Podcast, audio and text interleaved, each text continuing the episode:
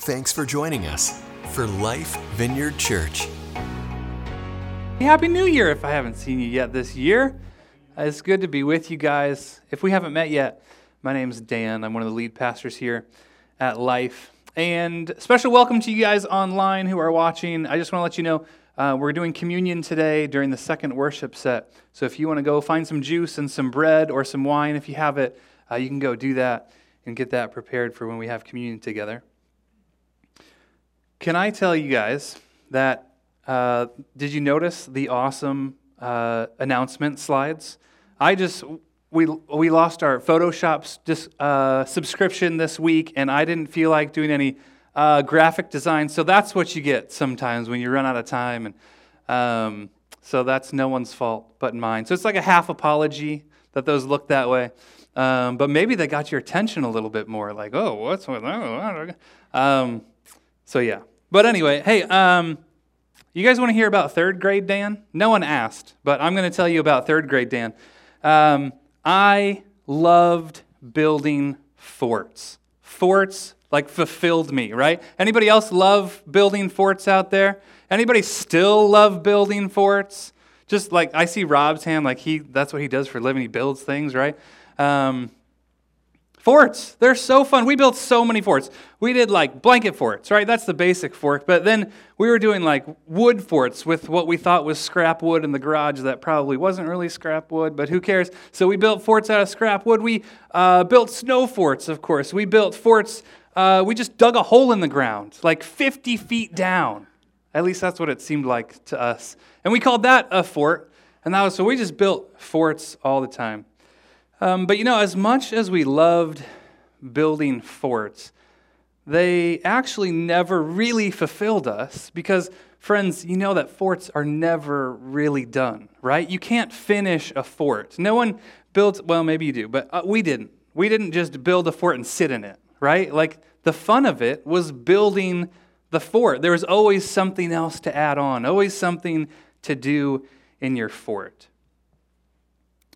Um, you know, I don't know about you, um, but being fulfilled in something is something that we're always seeking, right? If, if we weren't always seeking to be fulfilled by something, we wouldn't have commercials on TV. Like, there'd be no purpose. If we could be fulfilled by something, we'd buy that thing, we'd get that thing, and done. We wouldn't need anything else, right? Commercials wouldn't work on us. But at best, those products, those experiences that we see, they only satisfy for a little while. And those are good things a lot of times. They only satisfy for a little while. But that's not the case with Jesus. So today we're starting a series called Fulfilled, um, where we're going to discover together how we can be fulfilled by experiencing the good and kind God. As humans, we crave in our souls three things goodness, beauty, and kindness. If you were to- describe someone who's lived life well, you would describe those three things in their life. You would see those that beauty and kindness and goodness weaved throughout their lives in different ways, in different forms. And the reality is these are three realities of God's presence as well. But how often, when someone asks us, you know, how we're doing, um, how our week was, how our day was, do we really describe something good and beautiful and kind? That's not always something that we describe. We might say it's good, but we don't really describe anything that happened. Oftentimes, we're more prone to experience the ugly side, the, the opposite of that ugliness, evil, meanness. We experience the brokenness of the world, it seems, every day and every week. We live in a fractured world. If you look out your window, if you turn on your TV, you see that we live in a fractured world. And the world is searching for answers within itself. But they seem sometimes really difficult to find. We know there's good out there. We search and we ache for goodness that brings wholeness and fulfillment. We seek it across all the aspects of our lives. Uh, personally, in our families, we seek it in our friendships and in our workplaces. We seek it publicly through politics. Um, We seek it all throughout our lives, through race, even religion, at church. But too often, instead of experiencing goodness and love and beauty and kindness, we're met by hostility, impatience, judgment, hate, the lack of mercy, and a failure to love our fellow human. These fractures that we see in ourselves and existing around us, they leave us feeling broken, don't they? Because we realize that there's something more out there. There's wholeness to be had, there's beauty to be had more than what we're experiencing. And, and we feel that because we're not made for fractures. We're made for wholeness. We're made by love, for love, to love, by a beautiful, kind, and loving God. And that same God, He invites us to experience His love for us. And in doing so, instead of fractures, we experience God's wholeness. And instead of disconnect, we can enjoy communion with God. And we can enjoy communion with each other. Not just the communion that we do here, but like community with God, wholeness with God, completeness with God. And that's what this kind of communion celebrates, that we get to have that with God.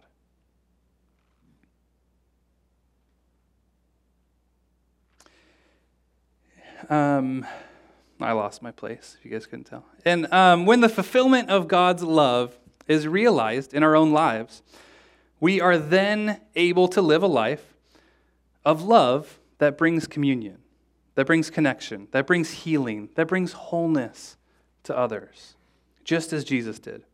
I want to show you this verse uh, Jesus tells us exactly why he came. He tells us exactly why he came in the Bible. This is in John 10 10.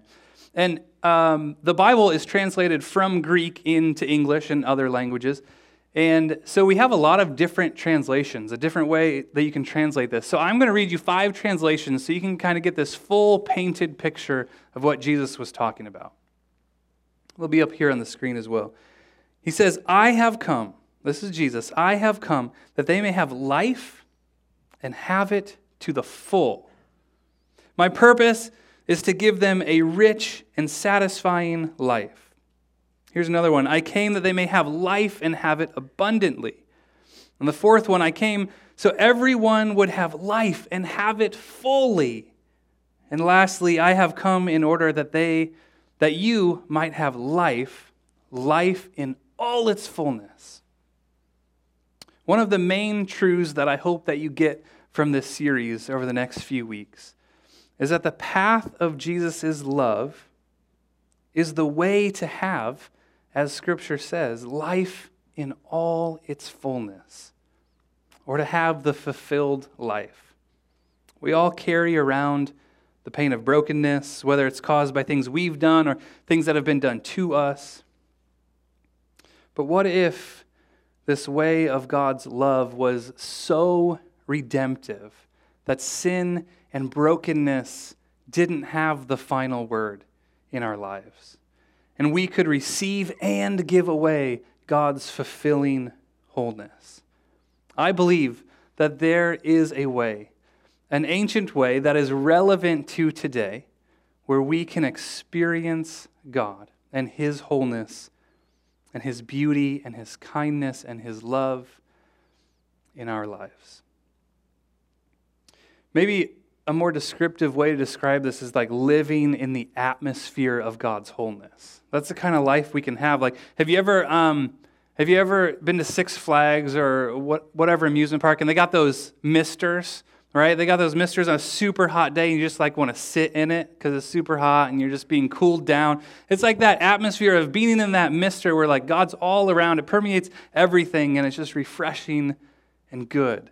This is like what God's wholeness is on the uh, to the nth degree of what we can experience in our lives. You know, about this, uh, Rich Villodas, uh, let me show you his book. This this, uh, this whole sermon series over the next few weeks is based on this book and, of course, the Bible. Um, but it's inspired by this. And so we're kind of going through it little by little, and we're just going to pull out some truths in it and share them with you. And if you want to get this book, follow along with us. It's called Good, Beautiful, and Kind Becoming Whole in a Fractured World. So you can read ahead and you can be like, oh, whoa, I see Liz and Dan got that from, from this part of the book. Um, so feel free to do that. It's a good book to read, to follow along with us. But I want to read this quote out of here. He says, Wholeness, healing, and love are found in the ancient path of Jesus. Jesus offers a way of being human that is powerful enough to tear down the walls of hostility we have grown accustomed to. His gospel gives us a vision of living well. It's a soul healing, enemy reconciling, truth telling, justice embodying, sin conquering vision. And it's one we cannot live without.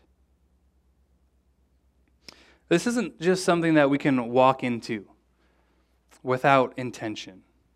To live in the ways of God's wholeness and goodness and beauty and kindness and love is no small task. In fact, I'll tell you right now that to live this way is impossible without God working in our lives. This way of life is only possible when we allow God to work through and in us.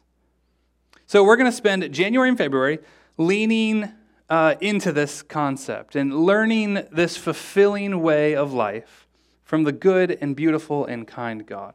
So we're going to journey together through, we're going to divide this up into three sections. And the first section is um, how this way, this goodness, this beauty, this love has been taken from us. That's the first. The second section, we will. Um, we'll discover how we can form this in us, or how, more accurately, God forms this in us. And then lastly, we'll learn how we can embody this and pass it on, this life of wholeness, to other people as Jesus did. So, for the rest of my time today, I'm just going to focus on the kind love of God and what happens when that's missing from our lives. I want to show you this Peanuts cartoon that I saw this Christmas. Um, I know it's hard to read, so I'll read it for you. So Lucy says, Merry Christmas, Charlie Brown! At this time of year, I think we should put aside all our differences and try to be kind. Isn't that nice? And then Charlie Brown says, Why does it have to be for just this time of year? Why can't it be all year round? And Lucy says, What are you, some kind of fanatic or something? Doesn't that describe us over the last couple weeks, perhaps? Maybe you identify with that. Like over the last couple weeks, you have had your peak kindness of the year, or you've had the most patience you've had with some difficult family, or you are the most loving you're ever going to be for the next 330 days. Like you've reached your peak, you're done, you're taking a break for a while. Of course, I'm exaggerating, but sometimes there are seasons in our lives when we find it really easy to love others. Or we have more motivation to love others and we let that come out. We work hard on it. And other seasons, as we all know, it's really difficult. Like when that same person says, Can't we just be kind to each other? And then they pull the metaphorical football from underneath you every time, and the comic so often does. Sometimes it's really difficult to love.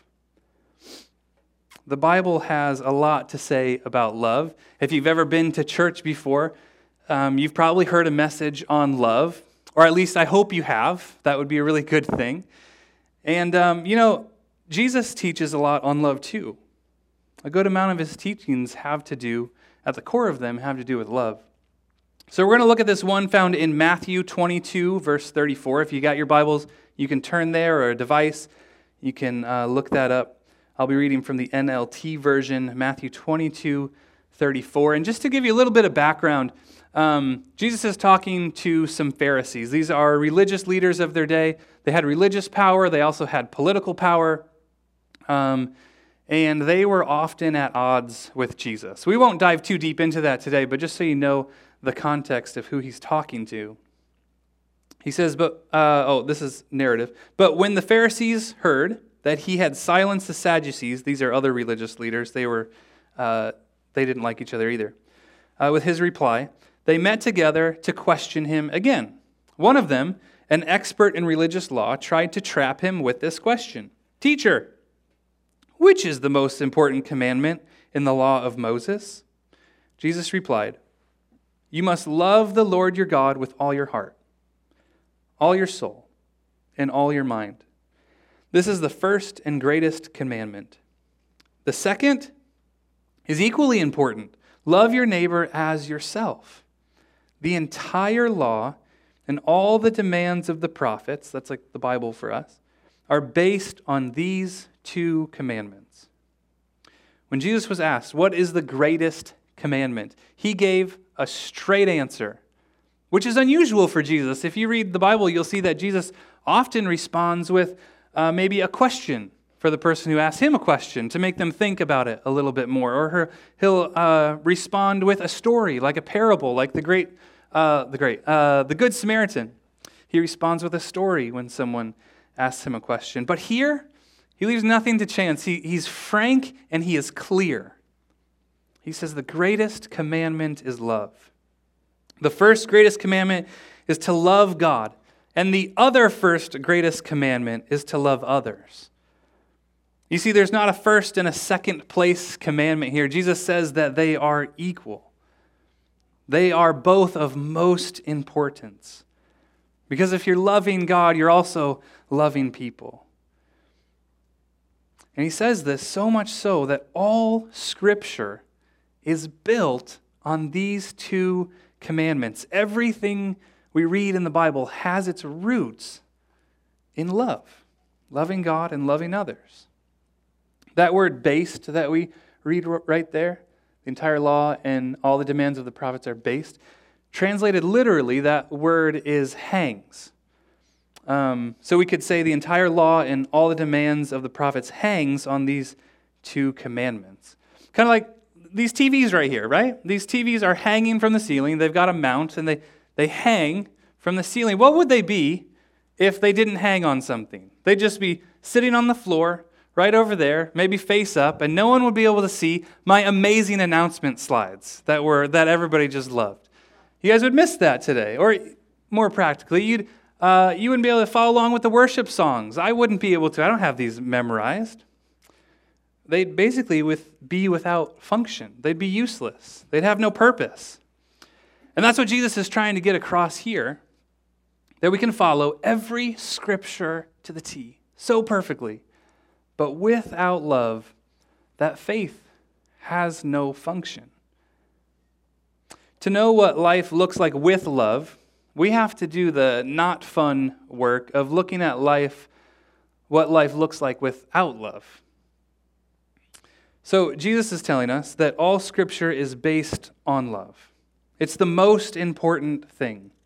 So, we could also look at what a life of void of love looks like. If this love is so important to Jesus, then at its core, sin is a failure to love. Sin is a failure to love. We don't often associate sin with love. I've often described uh, sin as any way we turn our backs on God. Or more traditionally, um, we hear it said that like God has these rules. He's written out these rules. Do this, do this, do this. Don't do this, don't do this, don't do this. And if you break one of those rules, you're sinning. And while that's true, all of those sins have their roots in a failure to love. You know, Jesus tells this other story where he's giving us a picture of a man who follows the law really well, who follows all the rules really well, like better than you or I probably ever do. Yet he has no love. And Jesus wants to teach us something about that. This is found in Luke 18. Jesus told this story to some who had great confidence in their own righteousness. In other words, they, they thought they were really good at following God's law and scorned everyone else. He says, Two men went to the temple to pray. One was a Pharisee, and the other was a despised tax collector. They, are the scum of the earth. Were the scum of the earth back then. They, no one liked them. If you're a tax collector, got nothing against you. You're good in my book.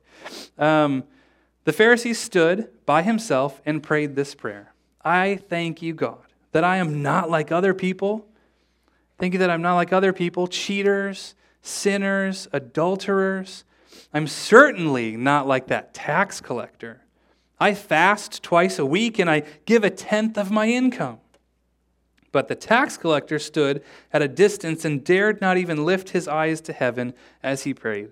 Instead, he beat his chest in sorrow, saying, Oh God, be merciful to me, for I am a sinner.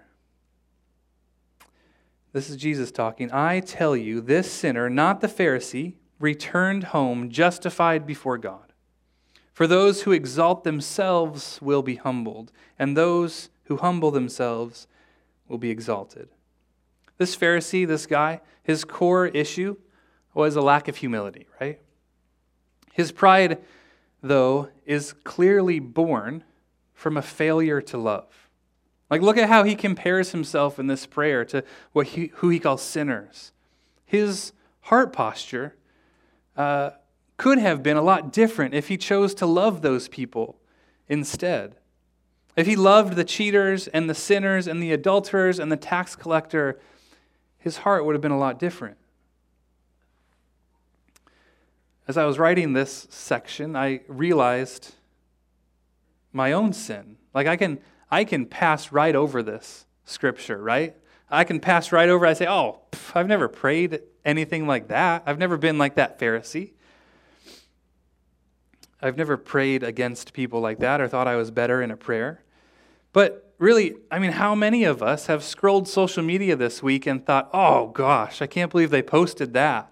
Or I can't believe they believe that thing? Or maybe we had an interaction, especially maybe with family over the holidays, where we thought, really? Yikes, get your life together, make better choices. Those thoughts are more common than we care to admit. Just this week, I found myself failing to love another pastor that I hardly know. I was just talking to somebody else, and they were telling me about their pastor and how, what he does on uh, what he does during this service, and I was like, I thought, oh wow, that's no way to run your church. That's that's not going to help anybody, you know. And it turns out, as I thought about that, I'm a whole lot closer to this Pharisee than I realize. Essentially, I was saying, just like the Pharisee, oh God, thank you that I'm not like that, Pastor. Right? I found myself in that place. My heart posture was the same as this Pharisee. Just like that Pharisee, I am guilty of a failure to love others. Even people that are just like me, you know? Being a righteous person doing the right things. It gets us nowhere if we're not following the greatest commandment of loving God and loving others. You know, the Pharisees wondered what the greatest commandment was. I think it's fair to also wonder what the greatest sin is. The greatest way that we can turn our backs on God. Let's say Jesus, when he was asked, What's the greatest commandment? What if he said, one of the other Ten Commandments, he said, uh, What if, this he didn't, but what if he said, uh, Don't murder is the greatest commandment? We could all agree that murdering would be the greatest sin, right? So if we look at Jesus' words, we can see that the, the greatest sin is a failure to love.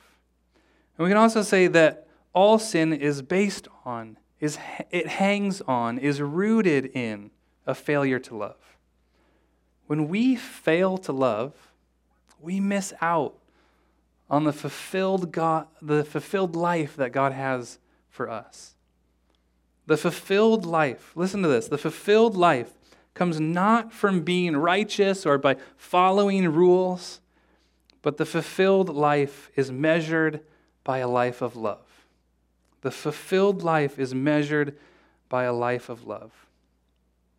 St. Augustine he said this humanity is incurvatus in se. Translated, that means humanity is curved in on itself. We have this natural lean towards self. I don't know how you can lean towards yourself. I don't know if that's possible, but it, humans have figured it out. We know how to lean towards ourselves, and we become internal and selfish. And if we aren't intentional about living a life of selflessness as modeled by Jesus, we turn inward. Our focus can become our security or our comfort, our status in life. Our, you can just fill in your own blank there. What does your focus become when you're turned in on yourself? We are so naturally bent towards a life curved in on ourselves that even when we try to live a righteous life, do the right things in and of ourselves, we can end up with a life that's curved in on us instead of reaching out towards love, whether that's uh, vertically towards God's love or horizontally towards others.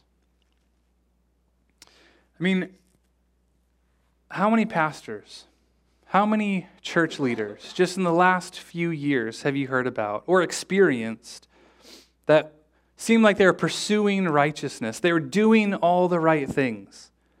People were coming to know Jesus under their leadership. They were helping the homeless. They were bringing people to Jesus. They were doing whatever you think a pastor should do. And it comes out that, it turns out that internally, they're curved in on themselves. They've committed the greatest sin of a failure to love, a failure to love God or others or both. To love is the greatest commandment. The rest of Scripture hangs on this.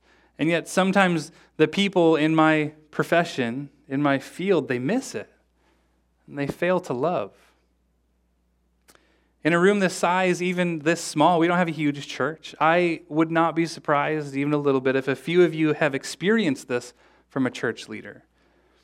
And I don't know how much I have the right to say this. I just want to say sorry. If you've been hurt by a church leader, I want to say sorry. On behalf of pastors and ministers and church leaders, I'm sorry that, that the person that was supposed to show you God's greatest commandment, love, showed you the opposite of that. And you experienced hurt through that. And I want you to know that Jesus grieves that. That was not a part of his plan for your life. That was not a part of his plan.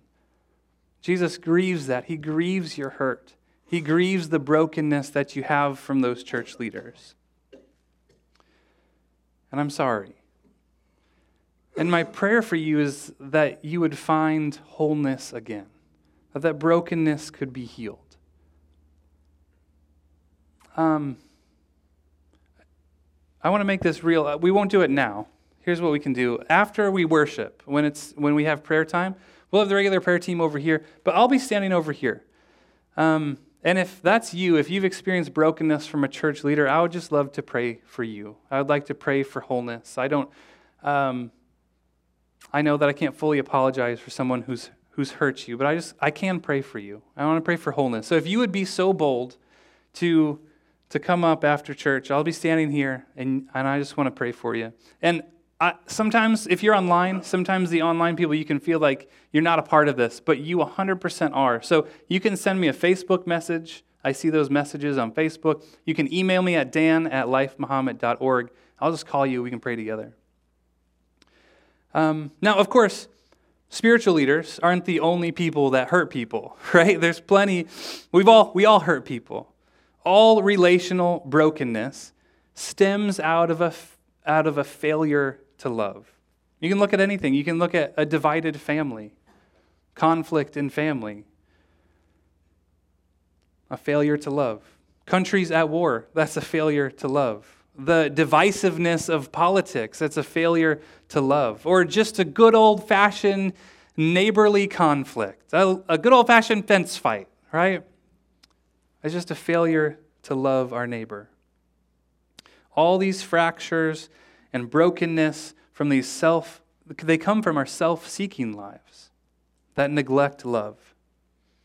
As I said before, it is impossible to live a life of love in and of ourselves. That's why all this brokenness in the world exists. That's why it's here. So, what's the antidote? What's the hope? Where do we go from here? The, there's good news in this. The good news is that we can't solve this on our own. And that the God of the universe wants to be a part of solving this with us. He wants to be the way that these things get resolved, the way that wholeness comes. God wants to be a part of that. The good news is that the kingdom of God has come near in Jesus Christ, and that through his life and his death and his resurrection, and through his power, sin and death no longer have the final word in our lives. The brokenness of sin no longer has the final word. Jesus is our perfect example of love. And when we live with him, we receive that love as a part of living life with him. In our daily lives, we receive it, and then we receive so much we can just give it away. No one's ever run out of Jesus' love. Raise your hand if you've run out of Jesus' love before. Okay, great. um, that was an easy point to make. We, we can't run out, we can always just give it away. This is the good news that frees us from being curved in on ourselves, knowing we can't bear it. Jesus took our sin on his shoulders, and then he gives us the Holy Spirit so we can live lives of power in love. You cannot live the greatest commandments of love on your own. We need Jesus' loving power to work through us. And if you're here today and you can't point back to a time in your life where you said yes to Jesus' love, I'm going to say a prayer here in just a second. And if you just follow along with that prayer with me, just in your own heart, make it your own. You don't have to say the same things that I say, make it your own. Um, you can say, God, I want your love. And you can live life with his love and with him with you. So if you just pray with me for a moment, and if you want to say this prayer, just follow along in your own heart and pray something like this Jesus, today I say yes to your love. I may not fully get it, I may not fully understand, but in the best way that I know how, I say yes to your love. I know that you died on the cross for my sin, but that you forgave that sin and you conquered that sin three days later when you rose again. And so, Jesus, I'm sorry for the ways that I've turned my back on you. I'm sorry for the ways that I've failed to love. But, God, I receive your forgiveness in my life. I understand you forgive me. So, Jesus, today I say yes to following you, yes to your ways, yes to bringing wholeness to a broken world. Amen. If you said a prayer like that, would you let me know? You can let me know after service. If you're online, you can go to lifemahomet.org slash yes, and you can fill out a little form there. I'll see it. And then if you do that for me, I would love to just be praying for you this week. Um, you're starting this new journey of living life with God's love, and I would love uh, just to pray for you as you start that journey. So let me know. Now, um, at this point, what do, what do all the YouTubers say at the end of their videos? Do you guys know what are what do young people? What do YouTubers say? Like and subscribe, and then they point to the subscribe button, right? This is where, if I was on YouTube, I would say like and subscribe for the rest of this series because today we have just began a little sliver. Remember, this is today was how uh, hope and wholeness has been taken from us, and um, that'll be next week as well, a little bit. And then we'll go into um, how to make this practical in our lives and then how to embody it in our lives. So we've got a lot more to say. So, like and subscribe. So, I want to offer you a challenge, a New Year's resolution, if you will, um, to be here over the next nine weeks. You've already made it on week one. You did it. Great job. I want to I want to ask you to commit to be here the next eight weeks to finish this out, to hear the whole thing, to like and subscribe, hit the bell. Do they say anything else? Oh, share the video. Yeah, you can share, uh, share it. So I, I invite you to make a New Year's resolution to be here over the next nine weeks. Don't miss out on the rest of this series. And one more thing if you're already like, oh, yeah, I come to church every week, that's great. Easy, done. I want to challenge you up one more and say, like, start taking notes on this, or get the book and highlight it and go through it with us. Um, you don't have to take notes on me. I know I'm not the best speaker here, but when Liz preaches and when Greg preaches in two weeks, like, get your notes out, take some notes. This is going to be great stuff. So um, make that a part of starting this year off, um, looking and seeking to be fulfilled, not through the stuff we see on TV, but through experiencing the way of a good and kind God. Let's pray together and then we'll uh, sing together and we'll worship. Jesus, we thank you that you're a good and kind God, that you put beauty in our lives, that you love us and you care about us, that, we, that you just care about love so much. Like, even even when we fall short, there's forgiveness for us. We know we all fail to love, and you forgive us because of your love. You give us this perfect example of how to love. Jesus, as we go forward, we ask that our lives would be lives um, with an atmosphere of your love, that people would be near us and say, wow, something's different there. I want, I want what that person has. God, fill us with your love. Fill us with your wholeness. We ask for the brokenness in our lives that you would heal and you would bring goodness to, and that you would make beautiful things out of broken things. Jesus, we love you. Thank you for who you are. Amen. At Life Vineyard Church, we want you to experience the life changing presence of God.